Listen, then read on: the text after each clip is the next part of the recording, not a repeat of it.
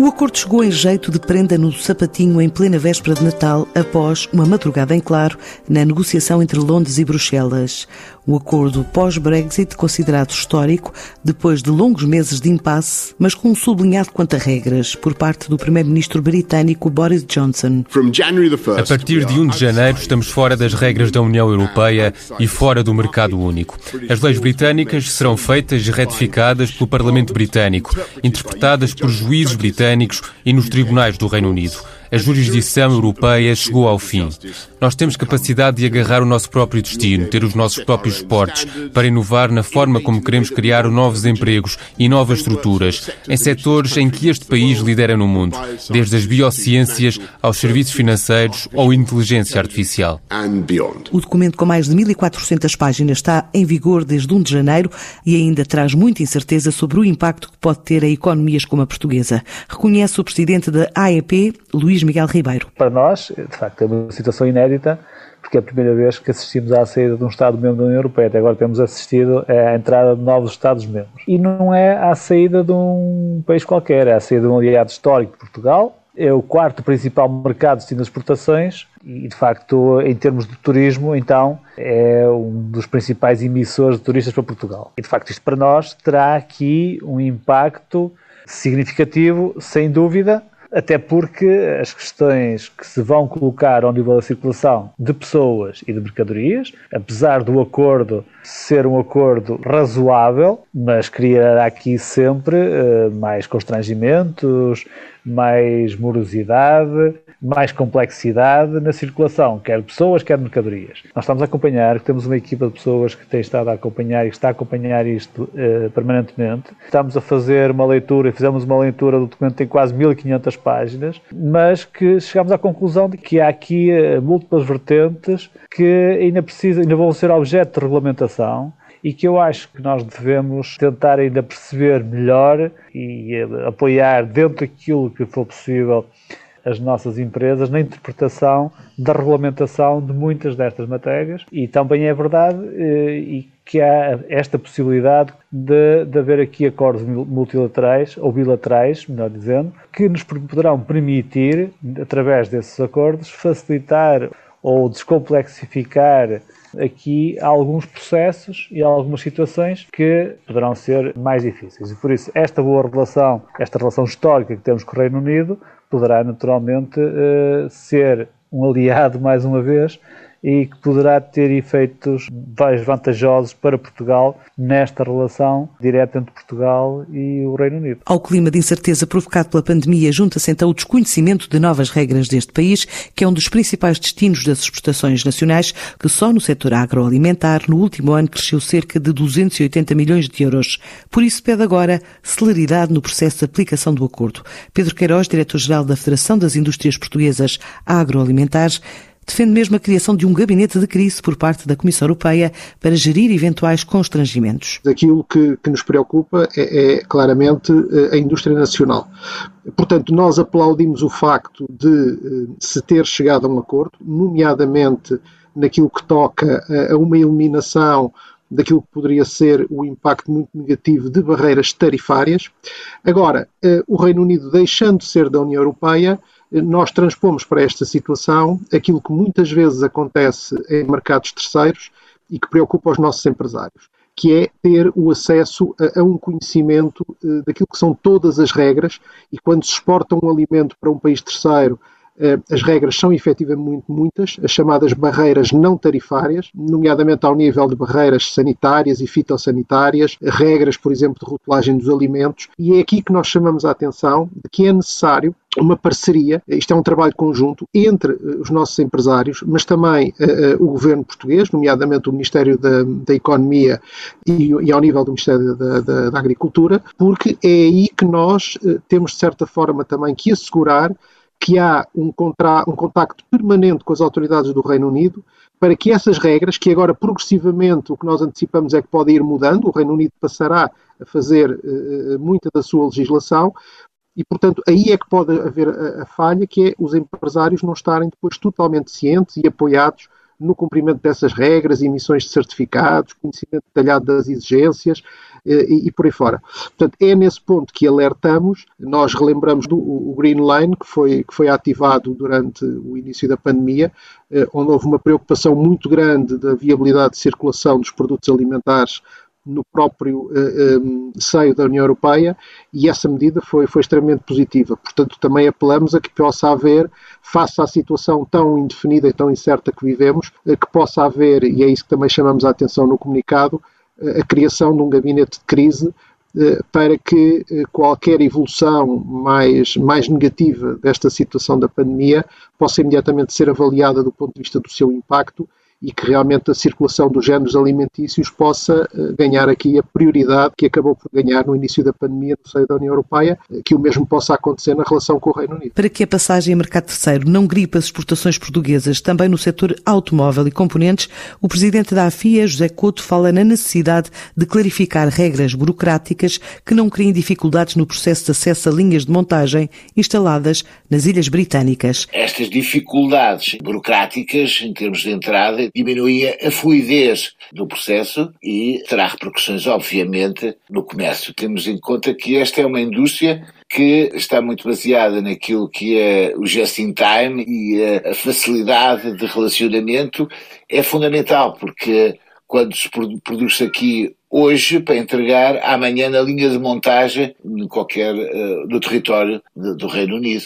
Daí que uh, se tivermos todos que fazer armazéns avançados e criar mecanismos para que a fluidez da logística continue a existir, isto terá um acréscimo, nomeadamente para os uh, produtores nacionais, para a indústria portuguesa, que é um custo adicional no seu processo, que ninguém pagará e que será incorporado pelos fabricantes portugueses como digo, se qualquer se mil caminhões a passar na fronteira com o Reino Unido, se tiverem que esperar mais 3 minutos, durante mais 3 minutos no, no seu processo de verificação, estamos a falar só da indústria automóvel, porque só demorar mais 3 minutos trará grandes dificuldades e terá outras condições financeiras para os fabricantes e construtores eh, europeus. Para além de que muitas das empresas, quer de primeira linha, fornecedores de primeira linha, quer de construtores, ameaçarem reduzir a sua atividade na Grã-Bretanha, o que significa que poderão procurar outros locais, implantar as, as suas áreas produtivas noutros países, o que pode significar a abertura de novos processos concursais para os fornecimentos das, das componentes, o que pode pôr em risco contratos e, enfim, a ligação normal que existia entre uh, construtores ou fornecedores de primeira linha e a indústria portuguesa. Esse é também um risco que no médio prazo, no curto e médio prazo, se põe à indústria portuguesa e que de facto pode diminuir a nossa relação com os, fornecedores de primeira com os construtores e pôr em causa uh, o futuro da indústria, uh, enfim, baixar a nossa penetração em algumas entidades relevantes na indústria automóvel. Também na cortiça, o Reino Unido está no grupo dos destinos de topo nas vendas, que é a boleia dos vinhos, de acordo com João Ferreira, o presidente da APCOR, presta agora atenção a eventuais mudanças nas regras de exportação e que possam trazer impacto ao setor. Obviamente, quando olhamos para o Brexit uh, e com a disrupção e com o impacto que possa ter naquilo que são os nossos clientes, é, é importante. Para dar uma nota, para ter uma ideia, uh, mais de 3 quartos daquilo que são uh, a importação de vinhos de, no Reino Unido é, é tem por base uh, países da União Europeia. E, portanto, todos estes países de, que são nossos clientes, todos os mercados dos nossos clientes, a França, a Itália, a Espanha, a Alemanha, Portugal mesmo, enquanto por todo vinho, se houver aqui uh, a aplicação de tarifas ou, ou de outras medidas como se estão a, a, pensar do ponto de vista regulamentar que possam de alguma maneira criar aqui uma entropia neste, neste mercado, podem ter aqui impactos nos nossos clientes e, obviamente, isso terá depois um reflexo uh, no, nosso, no nosso setor. E, portanto, a nossa preocupação com o Brexit, diria que tem mais a ver com este impacto naquilo que possa ser o, a performance dos nossos clientes ou a competitividade dos, dos, nossos clientes, mais até do que as nossas exportações. No entanto, também destacar, o, o Reino Unido foi na última década um dos mercados onde mais cresceu a exportação de produtos em cortiça. O Reino Unido representava em, no início da década cerca de 1 ou 2% das nossas exportações e termina a década a representar cerca de 4% das nossas exportações, o que eh, aponta para cerca de 30 milhões de euros daquilo que foi o, o total do, do, das, das exportações das exportações de cortiça e, portanto, não é bom quando, quando sentimos que possa haver algum tipo de, de impacto ou que possa haver aqui alguma disrupção. No entanto, obviamente, eu diria que aqui a grande preocupação tem sobretudo a ver com o impacto que possa ter ao nível do, do comércio internacional do mundo do vinho e o impacto que isso possa ter nos, nos exportadores de vinho europeus ou da União Europeia para o, para o Reino Unido, com França, Itália e Espanha à cabeça, onde estes três países representam grosso ou uma grande fatia, e Portugal também, uma grande fatia daquilo que eram as importações de vinho no Reino Unido. E, portanto, eu diria que ainda é cedo para perceber efetivamente, há muita discussão em torno de quais os acordos específicos para o mundo vitivinícola que vão acontecer entre o Reino Unido e a União Europeia, e aqui, eh, enfim, também já, já a discussão vinha de trás entre a relação da União Europeia com os Estados Unidos, estamos atentos, sabemos que há, há outros mercados que podem tirar vantagem destas questões, como os Estados Unidos, ou também uh, mercados do Hemisfério Sul, a África do Sul, Austrália, Nova Zelândia. Tem aqui, o mundo do vinho é muito global e tem aqui vasos comunicantes que se alteram mas obviamente nós temos aqui clientes e mercados destinos das nossas exportações que, que têm um peso relevante e que gostávamos que pudessem ter esta capacidade de não serem impactados por estas medidas. Uh, naquilo que é, obviamente, isto são áreas em que a nossa capacidade de intervenção não é, não é grande e, portanto, mais do que, mais do que antecipar uh, dificuldades, temos é que encontrar já respostas e apoio estar próximo dos nossos clientes para lhes poder dar uh, e responder com, com, com, com, produtos capazes, competentes, porque uh, certamente o mundo encarregar-se-á de, de, de, encontrar esse equilíbrio e eu creio que também as mudanças que temos visto políticas, uh, quer nos Estados Unidos e, e, eu diria também uma surpresa de competência e de liderança da, Presidente da Comissão Europeia tem sido um fator muito importante, muito positivo, de muita estabilidade, numa aposta clara numa Europa que quer ser mais sustentável, com mais respeito pelo planeta, numa política económica que incorpore definitivamente a sustentabilidade como um dos pilares e a cortiça aqui a ter claramente um papel relevante nisso e tem sido importante. Eu acho que este é um sinal importante e a mudança de política norte-americana pode também trazer boas notícias. Vejamos, vamos ver, o Brexit também teve avanços e recuos, enfim, houve aqui cedências de parte a parte, mas de alguma maneira diria que a União Europeia conseguiu de alguma forma estancar e estabilizar alguns daqueles que eram os principais desafios que tínhamos pela frente. Não digo que é uma vitória, porque aqui a democracia funcionou, os, os britânicos escolheram, cabe-nos agora encontrar as melhores soluções e as melhores, os melhores acordos para o mínimo impacto do ponto de vista económico em fileiras e setores que nós somos parte interessada. O calçado faz parte do grupo de produtos que representa 41% das exportações sujeitas a direitos acima dos 5% ou direitos específicos. No passado, o mercado britânico chegou a pesar mais de 30% destas vendas ao exterior, cerca de 6 milhões de pares de sapatos num valor aproximado de 350 milhões de euros, e apesar de hoje esse valor ser menor, é um setor que aguarda por saber qual será a fatura do Brexit. De acordo com Paulo Gonçalves, porta-voz da APCAPS, a Associação Portuguesa dos Industriais de Calçado, Componentes, Artigos de Pele e Sucedâneos. Importa dizer que a indústria portuguesa de calçados exporta mais de 95% da sua produção para 163 países nos cinco continentes, o que equivale por dizer que nós não estamos dependentes de um único mercado. No caso concreto do Reino Unido, trata-se do nosso quinto principal mercado de exportação e significa, grosso modo, 6% das exportações. O acordo, numa perspectiva global, parece-nos um acordo razoável e, e destacaria o facto de não haver direitos de importação aplicados. Ainda assim, o Reino Unido, o Reino Unido passa a ser considerado um país terceiro pelo que se aplicarão todas as formalidades próprias deste estatuto, eh, designadamente no plano aduaneiro. Não é uma boa notícia para a indústria, naturalmente, porque Portugal é conhecido como um parceiro de referência, sendo especializado na capacidade de resposta rápida, mesmo a pequenas encomendas. Ora, eh, enquanto os procedimentos, nomeadamente aduaneiros, não forem normalizados, as empresas terão sempre dificuldades logísticas adicionais. Portanto, esta é fundamentalmente a nossa grande fonte de preocupação nesta altura. A APICAPS, em particular, sempre foi defensora de um comércio livre, justo e equilibrado, e gostaríamos naturalmente que as regras que fossem idênticas para todos. É? A, nossa, a, a nossa principal, uh, de facto, preocupação nesta altura tem a ver uh,